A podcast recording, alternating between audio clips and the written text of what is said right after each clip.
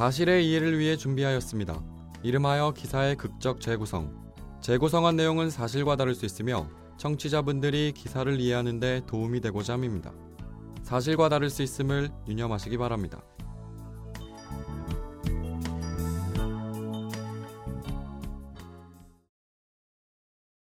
새별이 엄마, 몸은 좀 어때? 새별이는 뱃속에서 잘 있지? 화물차 사무실에 가져다 놓고 집에 가는 길이야. 새벽 밤하늘 별이 우리 새별이처럼 반짝반짝 빛난다. 여보, 우리 부족하지만 열심히 사는 부모가 되자.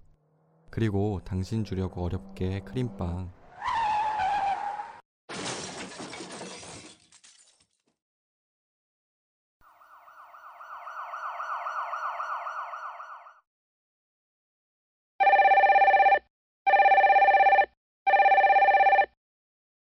공진원 씨 아내 되시죠? 경찰입니다. 남편께서 뺑소니 사고로 돌아가셨습니다. 지금 사랑병원 영안실에 있습니다. 오셔서 신원 확인을 해주시면 아내는 새벽부터 무슨 이야기를 하는지 뱃속에 아기도 있는데 누가 장난 전화를 하는 건 아닌지 의심부터 한다. 네? 누구세요? 누구신데 그런 말씀을 하시는 거예요? 잘못 전화하신 것 같은데 확인을 다시 전화해 주세요. 황급히 아내는 전화를 내려놓는다. 가슴이 뛰기 시작한다. 전화가 오지 않아야 하는데 오면 어쩌지 노심초사하며 전화기만 뚫어져라 쳐다본다.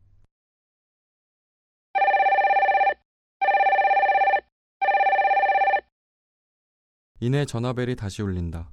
남편이 죽었다는 말 한마디 한마디가 수술칼 마냥 가슴을 그어놓는다. 너무 예리해 처음엔 배인 줄도 모르지만 이내 피가 철철 흐르기 시작한다. 아내는 불과 몇십 분 전에 남편의 전화를 받았다. 돈이 없어 아내가 좋아하는 케이크 대신 크림빵을 샀다며 미안하다고. 하지만 곧 태어날 새별이에게만큼은 훌륭한 부모가 되자고 남편이 말했다. 남편은 아내와 뱃속의 아기를 위해 자신의 꿈인 선생님의 길을 포기했다.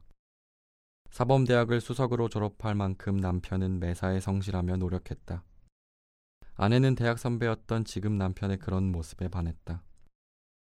연인으로 발전해 결혼한 후에도 남편은 단 한 번도 아내를 실망시키지 않았다. 아내의 뱃속에 아기가 생긴 순간에도 남편은 없는 살림을 걱정하지 말라며 자신이 일을 하겠다고 말했었다. 아내는 남편이 자신의 꿈을 포기하는 게 너무나도 가슴이 아팠지만 남편은 웃으며 말했다. 나 대신 당신이 해주면 되잖아. 당신이 더 열심히 공부해서 선생님이 꼭 되어줘. 나는 당신이 그 길을 갈 수 있게 열심히 도와줄게. 당신도 열심히, 나도 열심히. 그래야 우리 새별이한테 안 부끄럽지. 그렇게 말해주던 남편이 영안실에 누워있다. 좋은 선생님이 되겠다며 누구보다 열심히 공부했던 남편이 아내와 새별이를 위해 화물차를 운전하고 밤늦게 돌아왔었는데 지금은 흰 천을 덮어 쓴 채 영안실에 누워 있다. 경찰이 2015년 1월 10일 새벽 1시 30분쯤 충북 청주시 흥덕구 아일공업사에서 제2운천교 방면 도로에서 뺑소니를 당했다고 말했다. 남편 옆에 널브러진 봉지가 있었다며 아내에게 건네준다. 군데군데 피가 묻어 있고 다 찌그러진 크림빵이 봉지 안에 들어 있다. 불과 몇십 분 전 아내는 부풀어 오른 배를 만지며 남편을 기다리고 있었다. 남편의 전화 내용을 기억하며 공부를 하고 있었다. 여보, 나 이제 일 끝났어.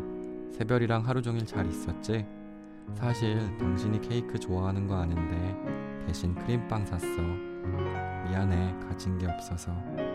그래도 여보, 우리 새별이에게만큼은 열심히 사는 훌륭한 부모가 되자. 알겠지?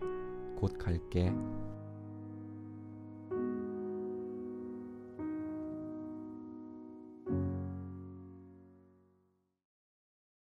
임신 7개월 된 아내를 둔 예비 아빠가 뺑소니 차량에 숨지는 사고가 발생했습니다. 13일 충청일보는 지난 10일 새벽 1시 30분께 화물차 기사 K씨가 임신 7개월째인 아내에게 주려고 산 크림빵을 들고 집으로 향하다 뺑소니 차량에 치여 숨졌다고 보도했습니다. 보도에 따르면 K씨는 사범대학을 수석으로 졸업한 뒤 교사를 꿈꾸다 가정 형편이 어려워지자 꿈을 포기하고 화물차를 운전하며 두 가족을 어렵게 부양했습니다.